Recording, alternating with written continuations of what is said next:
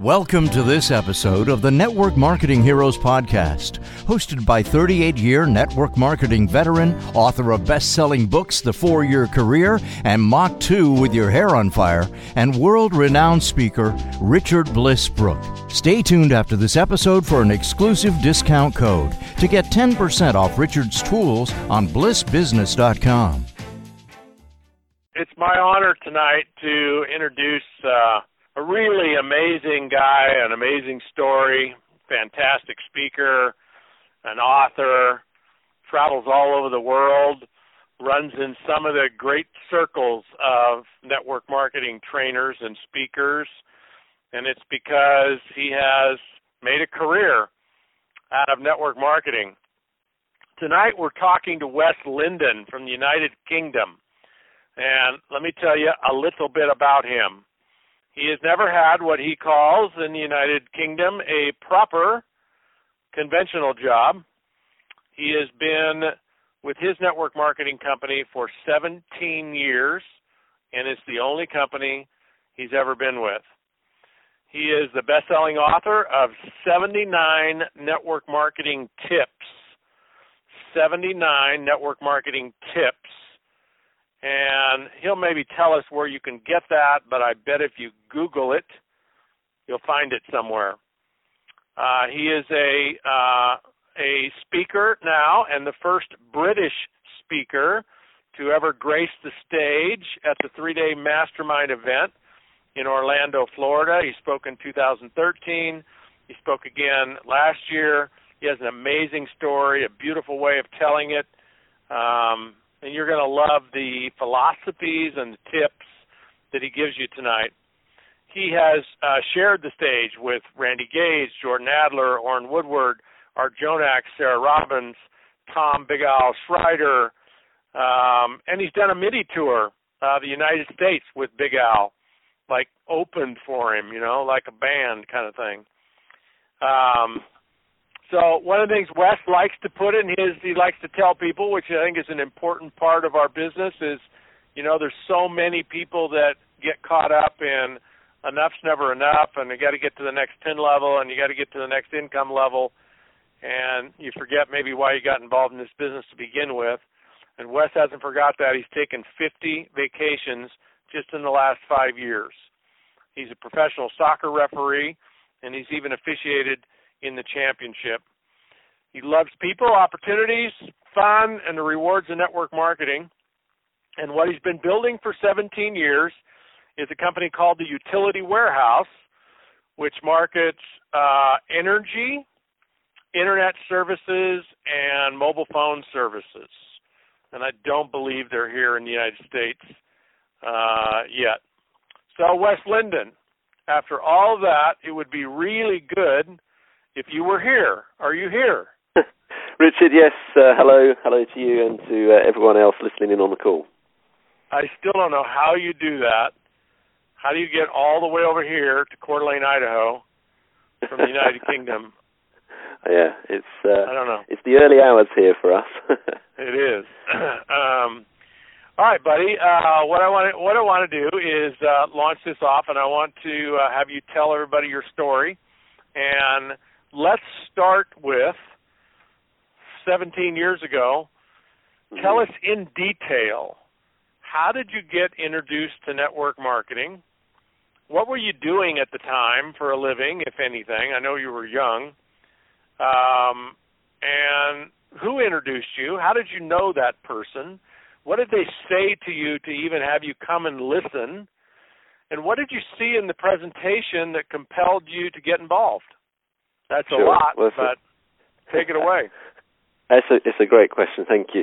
Um, it's an interesting one. I learned about um, my business, as you say, it's the only business I've been involved with, uh, when I was twenty. Um, however, for the previous probably four or five years, from about the age of sixteen, I'd always had an idea that I would probably want to be working for myself.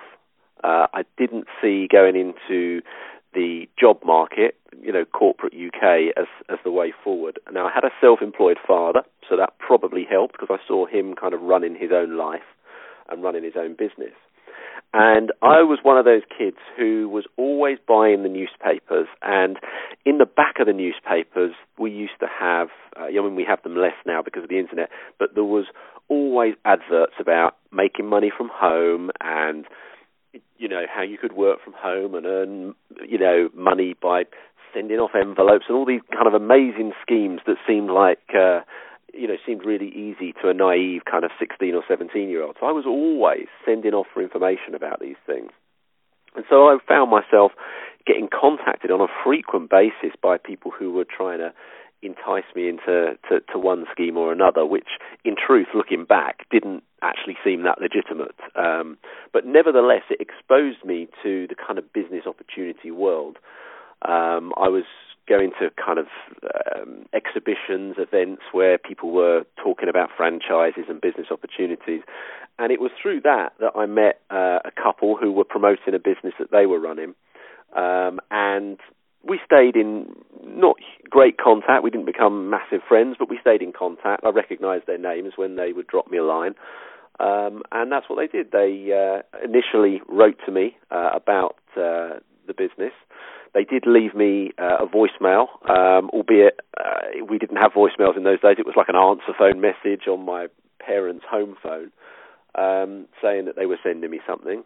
It came through in the post. If I'm honest, I felt quite important because at kind of twenty years old, you didn't you didn't kind of get letters really unless um, unless you'd been naughty at school or, or, or at college or something. Um, and uh, this this letter came through with some information about the uh, network marketing business um, that I'm involved with now. And um, we had this chat on the phone. They very much enthused me about it. Uh, it was a very new concept uh, then. The, the company had recently launched. Um, and they had actually based themselves on uh, the Excel business, which I think is very familiar to people in the U K, Excel Communications, yeah. um, uh, in terms of being, uh, at that time, just a fixed-line telephony um, provider, uh, you know, routing, che- you know, calls uh, cheaper than you'd get them normally. Um, but it wasn't necessarily the product that really excited me. It was the concept of the fact that you could do a job once and get paid for it over and over again. You could get a residual income. Um, which most people didn't ever talk about because most people do a job where they go to work and they get paid for it, and then to get paid again they have to go back to work. Um, and that was what I was going to be setting myself up for if I was going to go into work as a teacher, which was my plan. I was at university at the time. I was studying to become a, a teacher. I was doing an English and a history degree, but combining that with, with a teaching training qualification. And um, that's when I found out about the business. So I was full-time at um, university or, or, or um, doing a doing a degree, uh, but found out about the business.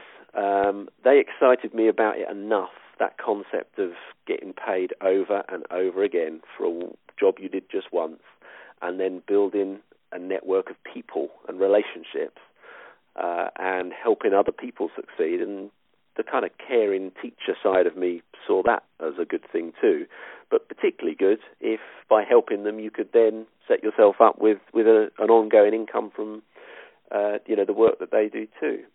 So they invited me along to a, an opportunity presentation, um, which was just a small gathering in a hotel, uh, and uh, that's that's how I first really looked at the business.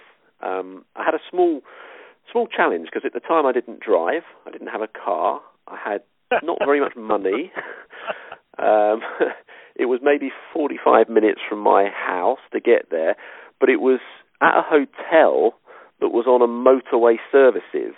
Um, and in in the U K, you can't get there unless you ha- unless you've got a car. You don't walk uh, on the motorway or the highway, I, I guess you, you'd call it. Um, you don't walk there. You can't get a bus or a train or any other transport there. Uh, maybe I could have got a taxi. That would have been very expensive, and I just didn't have that money. Um, so I persuaded my dad that he might like to come along with me um, to, to have a look at uh, a business idea. Uh, and I knew that that would be convenient as well because not only did I not have transport, I didn't really have the money that it would take to join, and I knew there was a joining fee. Uh, and I was well aware of the fact that my dad had uh, American Express cards, Barclay cards, checkbooks, uh, and uh, I was thinking, well, this might be a good thing. Not only can I get a lift there, but he can pay for me to join as well. So, um, so he came away. He came along with me on that journey um, to, to to meet those guys and find out a bit more about the, the business opportunity. Now, I wouldn't say it was particularly a plain sailing journey, because he was suspicious. He was unsure as to what on earth, you know, his twenty-year-old son would have. Uh, you know, what was he doing having business meetings in hotels? Um, so I think he came partly to protect me. Um, and in the car on the way there, uh, I learned quite a few lessons uh, on that very day, prior to even joining, that I've used to help me build my business now and to help other people too. Because in the car, he started asking me questions about what it was. And the truth was, I didn't really know. You know, I'd only had a kind of brief conversation with my sponsors uh, on the phone and read a little bit that they'd sent me. And in those days, we didn't have the internet. We couldn't kind of check it out that way. There weren't online videos or D V Ds or movies about it. So I didn't really know w- what it was. So I probably did what a lot of fairly new and inexperienced distributors do, which is just talk uh, and talk and talk in a very excited manner, um, probably speaking too quickly, probably making stuff up, but not because I was being dishonest, just because I didn't know what else to say to fill the silence. uh, so, you know, he was probably getting more and more suspicious and kind of, uh, you know, we parked when we got uh, into the, the, the parking lot there, and um, as we're kind of walking into the hotel, he said to me, so is it going to cost us any money? You know, how much do we have to pay to join? And I was thinking, oh, you know, I've done so well to get him here. um, I didn't really want to get, I didn't really want to tell him that bit. I kind of wanted them to break the news to him. Um, so I kind of tried to, you know, whisper something under my breath in the hope that he didn't catch on to what I was saying, and he, you know, just we got into the hotel. But he was quite insistent; he wanted to know, and I told him that yes, there was a joining fee. It was, uh, you know, a couple of hundred pounds. Um, at, to which he didn't look impressed, and he said to me, you know, if you'd have told me that before we joined, uh, sorry, before we left, I wouldn't have brought you here today, because it's going to be a pyramid scam. It will be pyramid selling, and I didn't know what pyramid selling was. I didn't know what a pyramid scam was. Um, but I got the feeling it wasn't a good thing. Uh, and uh, he didn't look impressed. But um, I think, uh, you know, I made it clear to him that, you know, we'd driven this far. You know, we should at least see what it was. And I think he was curious enough to know anyway, if only to prove to me that I had been stupid and, and duped. Um, so, so we went in. And uh, it went from there. And um, so how did your dad end up, like, where did he end up? Did he so, help you get started we, financially? Did he talk you out of it? Did he join and become your top distributor? What happened with your dad? Well, we um, we listened to the presentation for about, I don't know, half an hour, forty minutes, which was the company present, you know, the company message. Uh, then we had a long chat with my sponsor, uh, and my dad kind of asked quite a lot of questions. Um, you know, I was kind of chomping at the bit. I was, I was, you know, dead keen, and I could see that my dad was kind of coming round to the idea too. He liked the idea of, um, he liked the, the concept of uh, residual payments. Um, but he kind of whispered to me, you know, we're not signing anything tonight. Don't, you know, don't agree to anything. Um, and. Uh, So as we were leaving, you know, we said we'd take away the application form, and that my sponsor should, uh, we'd agreed that he'd give me a call um, the following week, and we'd agreed a time and a date. And um, he did something that I thought was quite poignant, actually. He gave me an audio cassette tape, um, which kind of dates it a bit. Um, it was the a company presentation on audio cassette. Now, of course, today we'd have an online movie, or we'd have a D V D or something similar. In those days, they just had an audio cassette. And he gave that to me, and he said, listen, guys, on the way home, have a listen to this. It's about forty minutes long, which, you know, seems quite a long, quite a long thing for a company presentation now, but in those days it didn't seem so bad. Um, and uh, that will just give you a bit more information to add to what you found out today. And that was a really smart move, because what it actually meant was I shut up for the journey home. uh, I guess he knew, either consciously or subconsciously, that, that it, my dad was better off hearing the message rather than, you know, from the company, rather than me try and uh, enthusiastically talk him into it again. Um, so we listened to that on the way home. We got back, and I said to my dad, well, what do you think then? And he said to me, you know what, you'd be absolutely stupid. You'd be crazy not to do this. um, so, Wes, do you think there was any wisdom in giving you something to listen to for an hour that was a standardized tool versus yeah. your yeah. pitch? And oh, uh, and take a take a deviation from the story here and tell us, how have you utilized that wisdom in building your team? Mm. That was an incredibly big lesson for me, actually, because, you know, I'm always trying to get people to understand that we are the messengers, we're not the message. Um, the more we talk, the more enthusiastically we overbear people with information and hype, uh, et cetera, et cetera, the less likely they are to probably join. They, you know, the companies, our companies have tools, they have messages, they have D V Ds, videos, online, whatever it might be, that give us kind of pretty standard presentation. And I think our job is to, to deliver that, not to be the message, for various reasons. Firstly, you know, a sponsor, uh, sorry, a sponsor, a prospect is in their head, they're thinking, is this simple? You know, could I do this? And if the presentation that they've just heard is, you know, two hours worth of um, chat from somebody, um, you know, who's trying to pitch them, in their mind they're going to be thinking, I, I don't think I can learn all that stuff. I don't think I could do it that way. This is probably not for me. But if they see someone who is just carrying through a fairly duplicatable process of, okay, let's watch this movie now, let's watch this video, let's watch this online film, or let me show you this, and they're running through a standard presentation, I think people think, yeah, I could do that. Uh, you know, I know I've still got to, still going to have a job, and I'm still going to look after my children and do my charity work and do everything else, but I could find, I could learn pretty quickly to press a button or to divert somebody to a, a website or, or whatever it might be. And that's what my sponsor did there. He used a company tool uh, to do to do the message rather than him having to be uh, the message. So that's something I've always, you know, pushed through people. Uh, and so I'm a believer that, you know, when you do a presentation to someone, whether it's in a coffee shop, you've got together with them, you're showing them the opportunity, or whether they've come along to one of your open evenings or your opportunity presentations, however it is they're looking at your your business, I believe that pretty much whatever they say, they should go away with a tool, whether that be a, a C D or a D V D or a website link.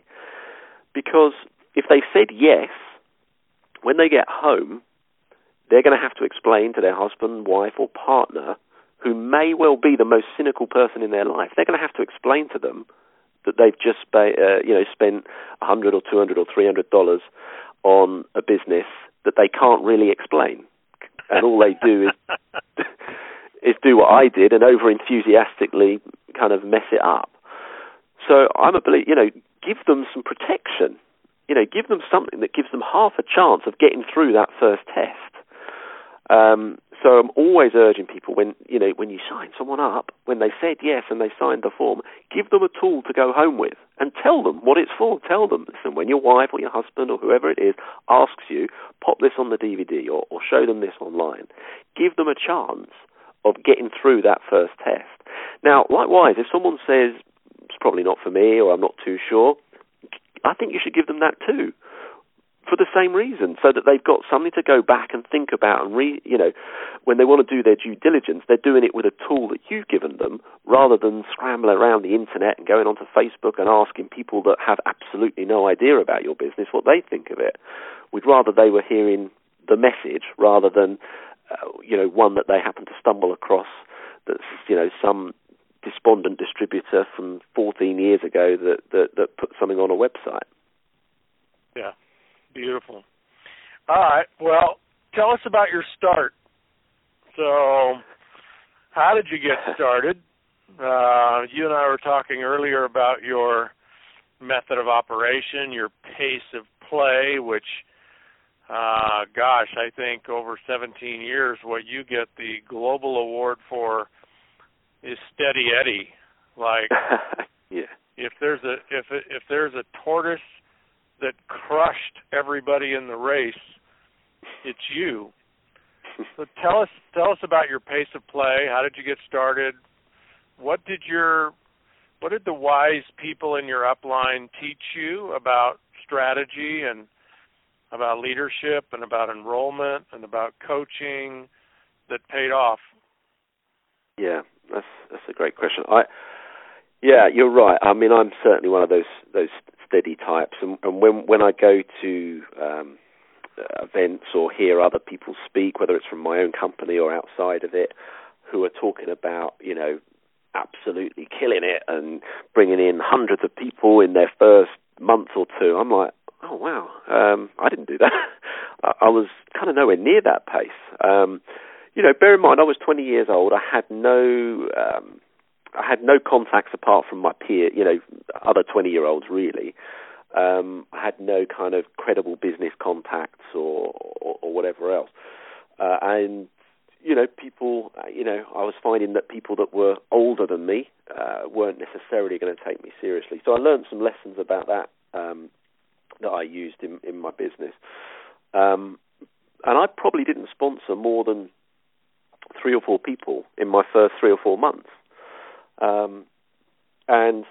you know, maybe it was six or seven, but it was not, it was not great. I was not, um, you know, I was not winning the race uh, at any stretch, stretch of the imagination. Uh, and so in my first year, I probably didn't sponsor more than fifteen people. Um, by my second year, I probably picked that up a little bit and, uh, you know, I probably got about thirty-five people in my second year. So probably fifty people, five zero people in the first two years. Um, so it was averaging out a couple of people a month. Um, and my kind of, I didn't have a particularly analytical or mathematical brain, but there was enough within me to work out that if I just continued doing whatever I could do to the best of my ability, and if that was only a couple of people a month, then eventually, you know, I'll get to where I want to go. It may not be as quick as, as I say, some of the people who grabbed the headlines, but uh, this was my race. I wasn't running a race against somebody else. This was my race, and it's important you win your race, uh, not try and beat people that, you know, uh, uh, have their own set of circumstances and skills. Um, you know, it was interesting. One of, uh, you know, my kind of mentor is a guy called Steve Critchley that's that's very well respected in, in our industry uh, and, a you know, a mighty top earner. Um, and, and he said to me, he said, listen, you know, when people aren't taking you that seriously, um, just kind of maybe play with them a little bit.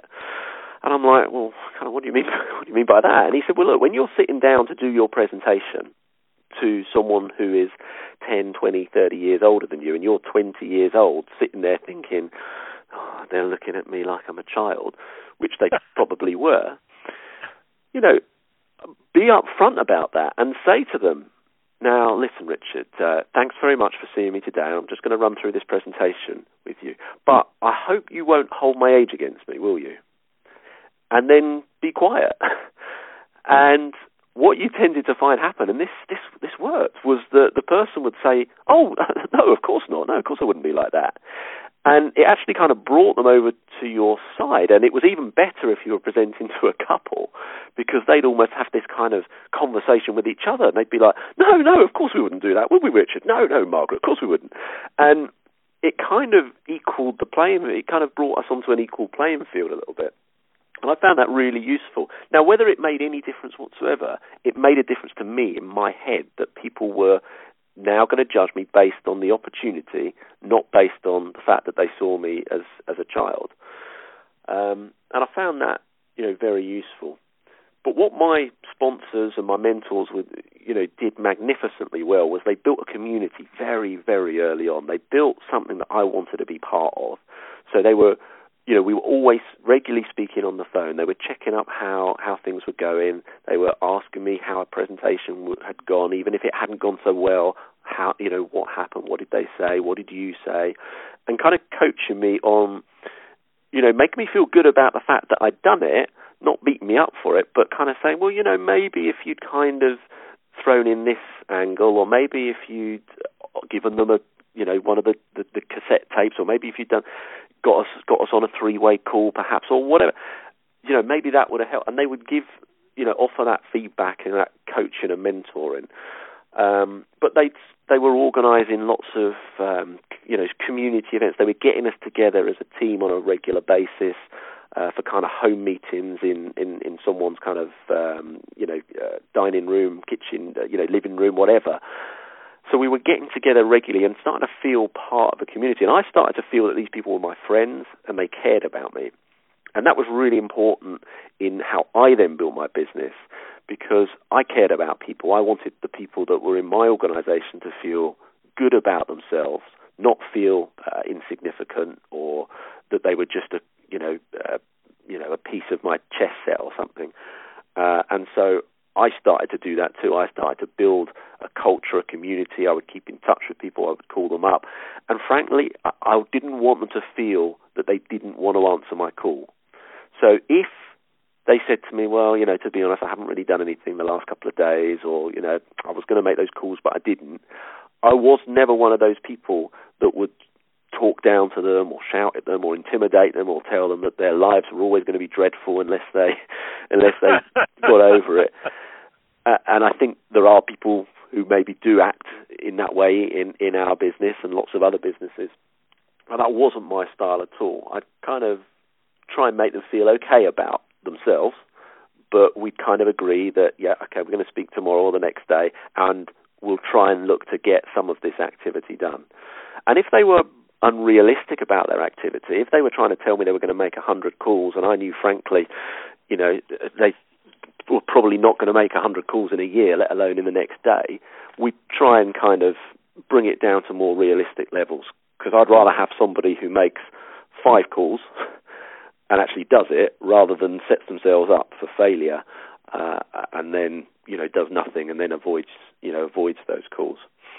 Absolutely. And that's something that that's, that's a culture that's gone through through certainly my um, organisation. There's a lot of home meetings. There's a lot of community building. Um, you know, the night before big events, you know, everyone's getting together for team uh, team dinners, gala meals. You know, sharing, you know, hotel, um, you know, booking out twenty or fifty or one hundred rooms in a hotel, and they're all, you know, sticking together and becoming friends. And I believe that people people can leave a business, but I don't think they leave their friends. So once they buy into that culture and community, that there's some people that care about them and that want them to succeed, and whatever's happened in their life before, they're not a failure and they can succeed at this. However badly things have gone in the past, however much stuff has been told to them by their family or friends or colleagues that they're not good enough, they felt safe and, and uh, content in our environment. They were amongst people that wanted them to succeed. Um, and, and I think that, that's been great for getting people to stick in there long enough to make that break, to get that light bulb moment, to have that conversation with the right person who joins their organization and then, you know, sets it on fire. Uh, and that's been really important to us. So let's uh, let's give people a sense of what that culture and what that pace of build created. So a couple of people a month, um, that's like twenty-four people your first year. And people may look at that and say, well, you know, that's not very many people. Well, no, it's, you know, compared to some people, it might not be that many people. But personally sponsoring twenty-four people that want to partner with you to build a business in your first year makes you, Wes, one out of, oh, I don't know, five or ten thousand people, it makes you so rarefied air, it's hard to breathe it. So, you know, one of the things that I like to remind people of is you don't have to be a superstar to crush this business. No. All you really have to do is show up and be consistent and do what ninety-nine percent of the other people are just not willing to do, which, yeah. you know, is just get some work done. twenty-four people in a year, you know, that's not working the business whenever you feel like it. That's not showing up to meetings when it's convenient. That's not calling people only when you think they're going to get in. You know, that's that's doing the business. And yeah. so at the end of two years, you got fifty people. At the end of three years, you got seventy-five. At the end of four years, you got one hundred personally sponsored people. Now, I know you told me over seventeen years you've sponsored over five hundred people, but seventeen years is a lifetime. And, of course, when you're making the kind of money that you make, sponsoring people gets easier and easier. The first one hundred are the ones that count. Yeah. So out of that first, out of that one hundred people and the business that you've built since then, um, what has that grown into in terms of, like we were, your your your business is a very customer-driven business. How many customers yeah. do you have? So in my personal organization now, I have around sixty thousand um, customers who between them are using about one hundred sixty thousand services. Um, so you touched on what those services are, you know, um, energy or power, internet, phone, broadband. Um, so there's a lot of, it's yeah, we are a very customer-driven organization. And sixty thousand customers produce how much business for you a year? And speak that number slowly. Yeah, so they uh, will turn over now, you know, this year that will turn over over one hundred million dollars uh, in turnover in sales. Is that U S dollars? U S dollars, yeah. one hundred million a year. Yeah, it's it's it's it'll probably be actually one hundred about one hundred twenty million. So, uh, I don't know, Wes, you could add this to your marketing material if you haven't already. But do you know that if you, just your personal sales organization, was a network marketing company in itself, like you were just a network marketing company, yeah, you would you would be in the top seventy-five network marketing companies in the world. Yeah. Wow. You can add you can add that to your marketing spin. That's a a free gift from me. Thank you. It does help you if you. Tell, uh, it does you help when you offer. I said so. Yeah, I will. I was gonna. This is. Uh, I don't know if this is English humour, whether it will translate or not, but it does help that we're in a power business, so you can obviously just go around to all your customers' houses and just leave all of their lights on all the time, you know. So, but um, you know, that's that might have helped.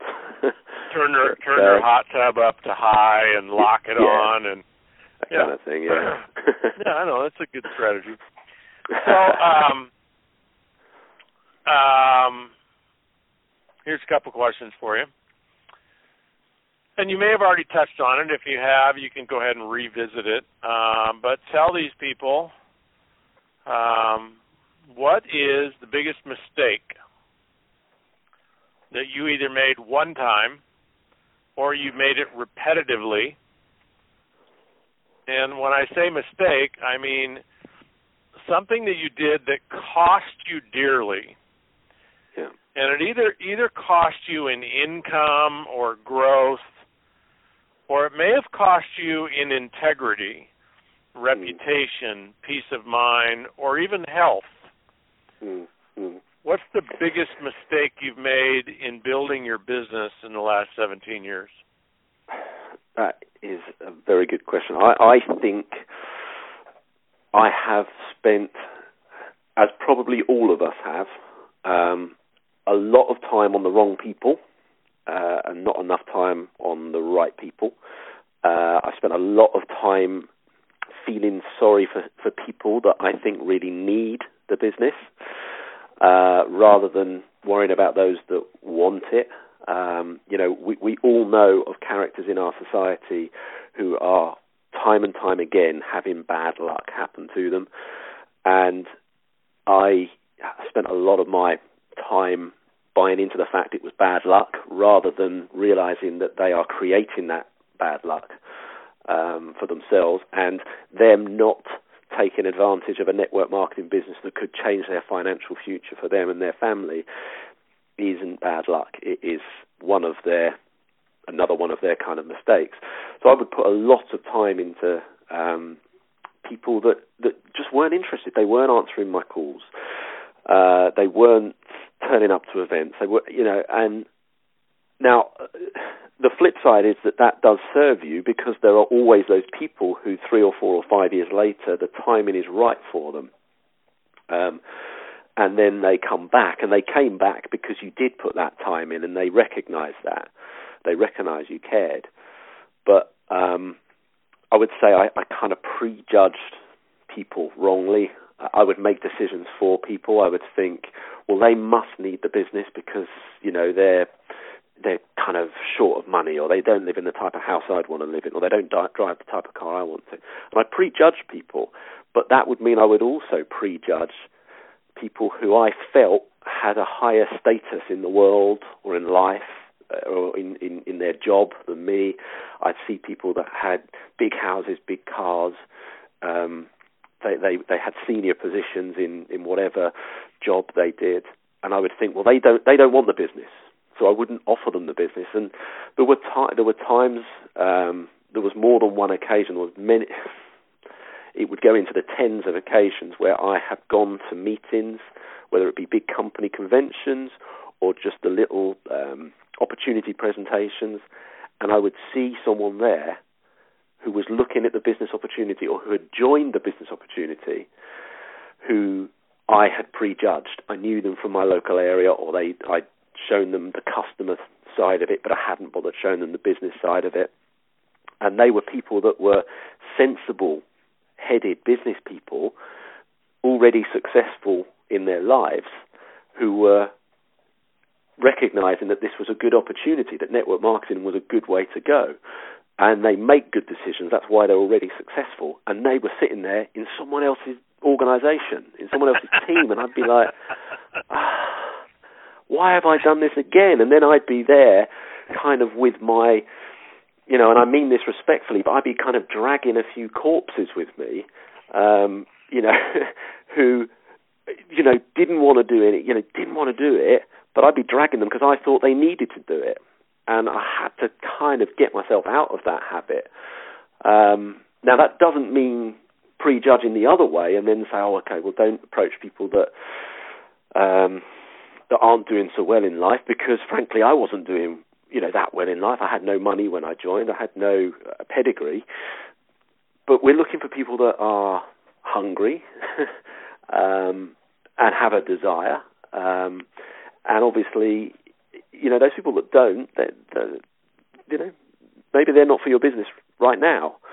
Uh, and, and that was costly. And, uh, you know, only last week, w- one of those people, and by the way, I keep this to myself. I don't kind of, I don't let this out. I don't kind of, you know, but there was someone last week that's um, quite, a, you know, a, a successful businessman, a very successful uh, franchise owner, uh, run a very successful accountancy business.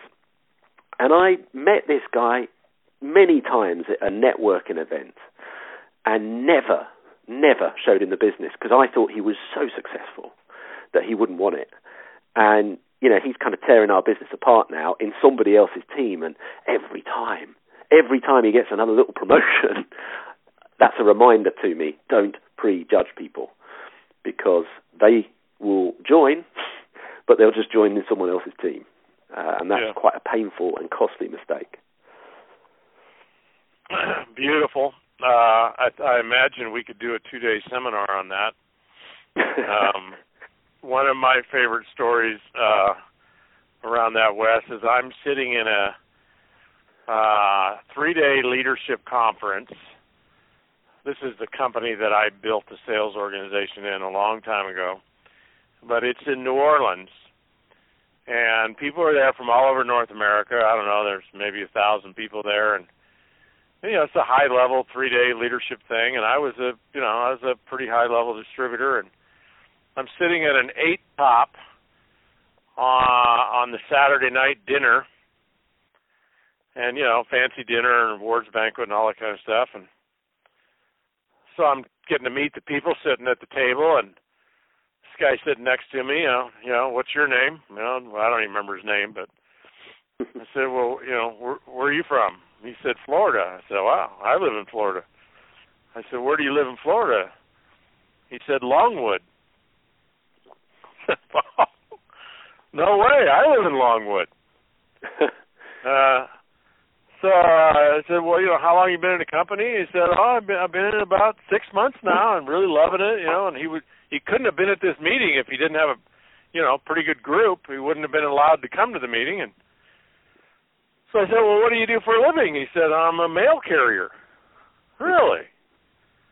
And he said, he asked me, he said, what's your address? I told him oh. my address. Guess what he said?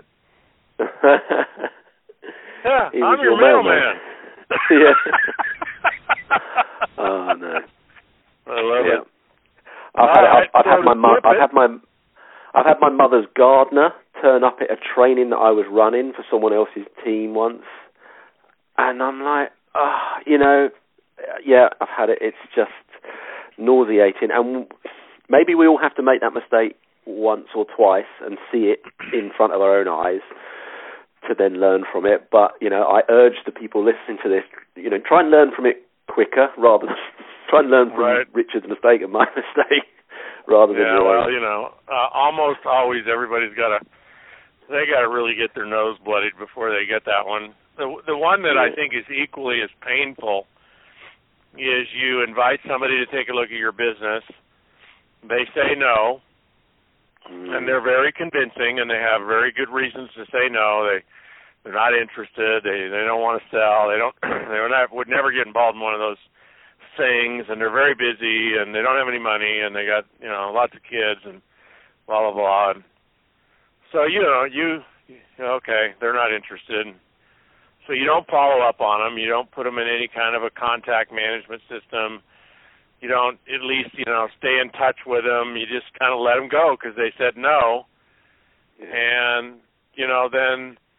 You bump into them three months later, or you see them on Facebook, and they're promoting the heck out of some other network marketing opportunity. Yeah, yeah. And you're saying to yourself, well, how did that happen? Yeah. I, I guess it's because you heard no instead of not now. Yeah, absolutely. And you didn't, and you didn't follow up and stay in touch with people because life changes, and sometimes people have to get asked to take a look eight or ten times by eight or ten different companies before they realize maybe there's something to look at. Yeah. You know, I, I talk ahead, about Wes. this quite a lot. I talk about this a lot, um, you know, in the U K. It's something I talked about at, at the Mastermind um, in twenty fourteen as well, about that concept of no for now. Uh, and now, the extent to my contact management system, I, I don't have anything that's particular, you know, I don't have any technology behind it, but I, for years and years and years, have had just paper journals, just, you know, just notebooks, uh, you know, uh, paper pads.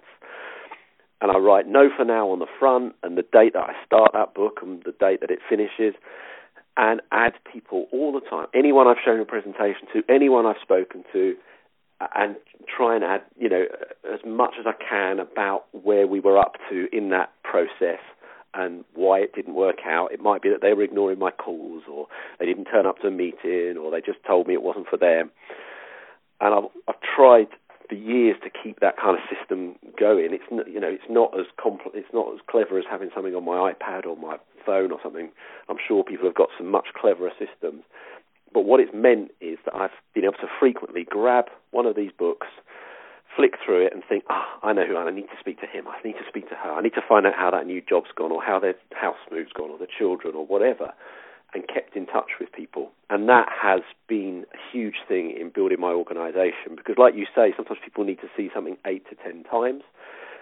You know, in traditional advertising, uh, you know, uh, companies that advertise on television, you know, there's this kind of well-known statistic that people, uh, that, that a consumer has to see something at least seven times before they trust that brand or product enough to even think about buying it. So if that's true, and that's what Walmart and American Airlines and K F C live by, then why do we think that we mention our network marketing opportunity once, and because they don't say yes, that that's it, they're out? You know, if K F C or, or whoever, Walmart, lived by the same rules, they, they'd have only ever advertised once. And then right. they'd have stopped, and they'd have said, it doesn't work. Um, yeah. So, it's, you know, we, as you say, we've got to understand that people's lives change. We're showing them something that's a little bit different to the norm. We're showing them something whereby they can, you know, change the way they earn money, earn income, live their lifestyle, which is so much different to what's taught in their schools and taught to them by their parents and what their peers are doing. Uh, we're showing them a different ladder to the one they're climbing, and they may not be ready for that yet. They may not get their head around it, but the, you know, they keep hearing about it every few months from you, or you keep in touch with them, whatever. Suddenly it goes from being a bit strange to being, oh, okay, they're still doing it. Oh, they're, oh, they're making it work. Oh, my God, they've, they've had a free holiday or a free car, or they're not working anymore, or the kids are going to, you know, a, a fee-paying a, a private school or, or whatever. And suddenly they're in a place where they're thinking, maybe this is for me. And something that yeah. seems strange becomes okay.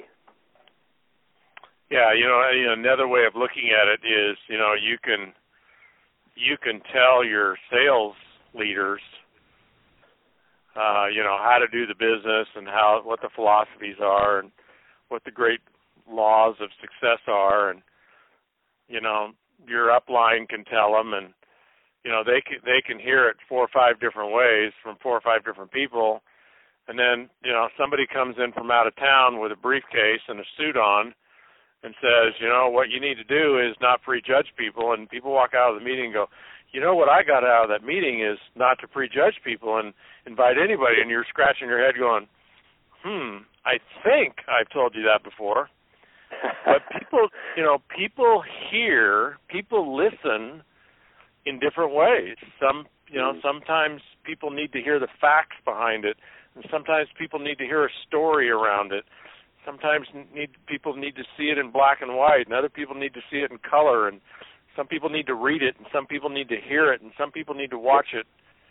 And so the more ways that you can communicate the possibilities of our business to people, and the more often, in a way that's not obnoxious and doesn't make you a nuisance and doesn't make you hounding them, you have a possibility for, you know, people to say, all right, Uh, I'll take a look. And you know, one of the one of the key philosophies of Bliss Business that we look to spread around the globe is, you know, not to build, not to recruit and prospect the way most people in network marketing have done for sixty years, which is to go to people and tell them what they should be doing. You should be using these products. You should be involved in network marketing. You should be in my company, and whatever you're doing is wrong. And it's not going to work. And, you know, people do this even to the extreme of if somebody says no, if somebody even says, you know, I don't like network marketing, I don't like the way you guys do business, you know, we label them haters. And and we just draw a line in the sand. And the the foolishness in that approach is if you do it differently, if you do it if you do it right, your best prospects in the world a year or two from now are the people who are saying no right now. Yeah. Because if, if when they say no, your response is, you know, I hear you. I get it. I respect that you're not interested. And is it okay if I just stay in touch with you and let you know how I'm doing and what's going on? And maybe you'll think of somebody that you want to connect with me, and maybe something will change someday, and maybe you'll just cheer me on. And you stay in touch with people, and every three or four months, you just, you know, just like you said, you flip through your your notebook and you go, you know what, I'm going to just check on Wes and, you know, see how he's doing, see what's up. And it, it's mind-blowing how you can turn, um, you know, five hundred or one thousand prospects that are in your book after a year or two who have said no, and you could never talk to another stranger again. You could get all of your leads, all of your prospects from people who said no six months ago, a year ago, a year and a half ago. And, yeah. But only if you treat people right. Yeah, yeah and, completely. Um, so tell us, Wes, uh-huh. what is the smartest thing you've ever done? um, well, certainly, you know, what you're saying there is, is, is one hundred percent true. And I'm telling people now that if I rec- if I introduce two or three or four people into the business this month, they're probably not the people who I just happened to meet for the first time in a coffee shop or on a train this month. They're probably the people I met in a coffee shop or on a train six months, a year, two years ago, but we've kept in touch, and now the time has become right. The people I'm talking to today will, in some cases, be the people that join in six months or a year or two. And I think that was that was really important. Probably the smartest thing I did, but it, it set up so many lessons for me, uh, and it's inspired a lot of people in my, my kind of team and organisation. Um, very in my kind of early days, uh, whilst I was still p- very part-time in the business, um, and I was doing teacher training, I was working in a school. There was um, uh, there was um, someone who'd come to the, the, the school, tried to sell some novelty items and books and stuff to the staff, to the teachers. And um, they'd left their contact details in the staff room area, uh, the common room.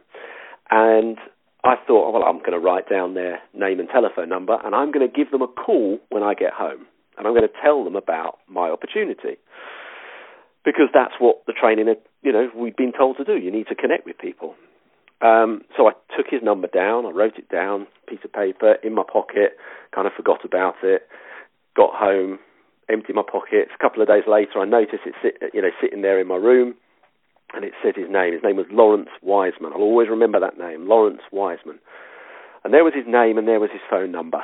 And it was a big thing for me, because I was starting to think, well, I don't know what I'm actually going to say. I mean, what am I going to say on the phone? And oh, I know what I'll do. I'll just talk for a long time, and then hopefully he'll say yes um, out of sympathy, or you know, that kind of thing. Um, but this whole process went on for a while. I mean, days. So I'd kind of make an excuse every day. I'd get to you know Wednesday, and I think, well, I'm definitely going to call him Thursday. Thursday's a good day. Get to Thursday, I think, oh no, no, no, I'll leave it till Friday. It's kind of the weekend, and then I get to Friday, and I think, I, yeah, I'm going to ring him, and then I'll think, oh no, hold on a minute. It's, his name sounds maybe he, he might be he might be Jewish, and so Friday night I don't want to interrupt Friday night supper, so I'll ring him on Saturday. And I kept making these excuses. I get to Saturday and I think, well, if he is Jewish, he'd probably be in synagogue, so I'll leave it till Sunday. Then I get to Sunday and I think, well, it's not the most kind of Jewish name. It, it could be Church of England or Catholic or Protestant. I, so he'll be in church. Maybe I, I don't want to ring him. And I I was making up all these stories that were just my story. They were my stories, they weren't the truth, but they were anything I could do to stop myself having to go through the pain of picking up the phone. And these days went on, and I, I kind of, in the end, threw the phone number away, threw it into my bin. Now, because I was young, Richard, because I was twenty and I was still living at home with my mum, I'd got to the stage where my room, I don't know if anyone would identify with this if you've got chil- you know, children in their late teens or early twenties, my room was so untidy that my mum wouldn't come into that room anymore. So if something was on the floor or in the bin, it stayed there until I cleared it up. So this number was in the bin. It was kind of looking at me every time I walked past the bin. And I thought, you know, that number, if I don't call him, I'm probably going to never call anyone. I was, I kind of saw it as significant that this was... Because in theory, if I gave myself permission to ignore that one, I could ignore every other call in the future. Um, and in the end, I just took the number out. I phoned him up, spoke to him, and to my amazement, he said, yeah, it sounds interesting. So we got together, and uh, and I kind of did that dreadful kind of presentation where I talked over enthusiastically for too long. But the one thing I did do was I remembered what my sponsor had done for me, and I gave him an audio cassette tape with the presentation on. I left him with that and told him to listen to that. And we spoke again a day or two later, and he said, yes, yeah, I've listened to the tape. I really like it. Notice he didn't say, I've heard what you've had to say. He said, I've listened to the tape. Um, and he joined. And Lawrence joined, and he was one of, you know, one of my early distributors. And uh, if I'm honest, he, he didn't really do very much. He was very, you know, he was a, a detail man, but detail to the point to which he didn't actually want to do anything. He just wanted to, to study um, the prices and the rates and do comparisons and stuff. Um, and in the end, I'd learnt off, I think I'd listened to one of Randy Gage's early cassette tapes, uh, or certainly early for me, about going back to people uh, and helping them, you know, contacting their list. So I said to him, you know, well, look, whilst you're still kind of researching and studying, do you know anyone else that might be open to other ways of making money and getting involved? Because maybe I could use my skills and my time and have a chat with them and put them into your team so that when you're ready to go, you've got an organisation building. And he said, yeah, I, I, there's a couple of people that come to mind. And I'm like, okay, who are they? And he said, well, there's Richard and there's Elizabeth. And I'm like, okay, well, give me their numbers. And he's like, no, no, no, no, I'll talk to them. And I'm thinking, oh, this isn't going to go well because he's not doing anything and he's going to bore them. So I said, look, at least give Richard one of the tapes like I gave you. And he's like, oh, you know, I haven't got any of those. And I'm like, well, you know, buy them. They're, they're, you know, they're less than one pound. You know, they're less than a dollar. And he's like, no, no, you know, I didn't join this business to spend money. You know, I joined it to make money. And, you know, I'm like, ah. Oh. So I leave him to speak to Richard, and a couple of days go by, and how did he get on? He said, oh, no, he's not interested. And I'm thinking, well, of course he wasn't interested. You know, you probably bored him to death. And I said, well, let me speak to Elizabeth. He said, no, no, no, no. I'm like, why not? He said, well, you were dreadful on the phone to me, so I'm not letting you kind of ruin my prospects. Um, so I said, look, give her one of the tapes. No, I haven't got one. So in the end, I jumped into a ta- I got a minicab, got a taxi, and, and went to his house, gave him a tape, and got a taxi back. You know, it cost me like fifteen pounds, you know, twenty-five dollars or something to do this. But it was, it turned out to be money well spent because he gave her that tape. A couple of days later, he said to me, actually, she, she's interested. She wants to speak to somebody else. She wants to speak to my sponsor. And I'm thinking, well, of, of course she does. She's kind of realised, you know, how how bad you are in the business, you know. And um, she, I met up with her, started to build a relationship with her, welcomed her into our team, into our community, got my other sponsors and mentors on the phone, three-way calls, made her feel part of something. And uh, she did really well. And she's actually now my strongest leg. She accounts wow. for about fifty percent of my organisation. Um, and that came from somebody else's contact. I would never have met her otherwise. So I think that was an important lesson to realise that it's not always who you know that's going to build you a big organisation. It's who they know or who they know and who they know. So you need to get into your team. You need to get deep into your team, work with their contacts, find out who those people are, cultivate relationships with them, make sure they feel part of the, the, the business too, because that may well be the person that ends up being your kind of ticket to freedom. And that was certainly the case with, with, with her. Um, and, the, you know, the strangest thing about this guy, Lawrence, was, you know, he, he was so petty about, you know, one of the things the company did once that he decided to quit. He decided to quit the whole thing. Uh, and I'm saying to him, you've got this lady, this Elizabeth, she's doing quite, you know, she's doing quite well. Um, no, I don't care. It's a matter of principle. And he quit over something that was like five pounds, you know, ten dollars, nothing. And he would now be on a six-figure residual income without having to get out of bed if he hadn't, you know, um, walked away. And that was a, you know, I just, when people quit, it just doesn't, you know, I don't get that. um, so that was that was costly yeah. for him. But the, the, the key lesson really was just getting in there, working deep, finding out who your people are, seeing who's got that glint in their eye, that sparkle that says, yep, I get this, and this is going to be my vehicle. And those are the people you want to get to and work with. Beautiful. So, um, Let me wrap this up, Wes, by asking you, where can people get your book?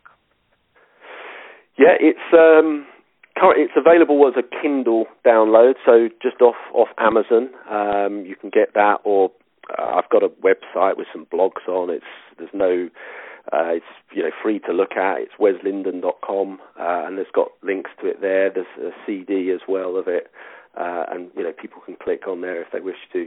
Uh, or just go direct to, you know, to Amazon, uh, and they can get it that way, or they can get it as a paper book again, just through Amazon, and, and that will come to them as well. And that is, to be honest, I I wrote that as all the things I wish I'd known when I was starting. So kind of all the mistakes I made, but then how to turn them into, you know, uh, experience for you, so that you can build your business without necessarily having to go through all the pain that people like myself and you, Richard, have been through. Yeah. Hey, Wes, this has uh, been a beautiful interview. Uh, we want to keep it to an hour. Obviously, you know, you and I could talk for three or four hours, and people might even listen. Uh, a lot of wisdom there. I love your one hundred million dollars business. I love your pace of play. Couple of people a month, steady Eddie, and what happens when geometric progressions catch up to you is they pass you, and you know that consistency just turns into an explosive business. And you know, in your case, it might have taken five or six, seven years for it to really explode. But what a beautiful life and a beautiful business you've built, and you've you've pulled out of it great wisdom and great compassion and. and a great way of articulating it. So really, really loved listening to you tonight. And I love the fact that, uh, you know, people will be listening to this, um, you know, five years from now, maybe ten years from now. Uh, if folks, if you want to, if you want your team to listen to it and they weren't on the call tonight, sometime tomorrow morning uh, in Pacific Standard Time in the United States, maybe ten or eleven o'clock, this will be up as a free, um, uh, whatever, podcast uh, on bliss business dot com for seventy-two hours only. And then in a month or two, it'll be available on iTunes. The first ten of these are available on iTunes now. I think this is Hero Call number twenty-four. The first ten you can buy on iTunes right now for ten bucks. ten calls, ten hours of training from some of the most successful people in the history of our profession for ten bucks. And and maybe you can figure out how if that's a good investment. Wes Linden, Wes Linden, thank you so much for your contribution to I, what I think will end up being tens of thousands of people all over the world looking to figure out how they, too, can build a Wes Linden business. Thank you so much for joining us. Richard, thank you for having us, and I wish everyone every success uh, in the future. Yeah. Good night, everybody. Thank you for joining us on this episode of Richard Bliss Brooke's Network Marketing Heroes Podcast. For more invaluable training tools, such as audios, videos, and of course his best-selling books, The Four-Year Career and Mach two With Your Hair on Fire, head to bliss business dot com.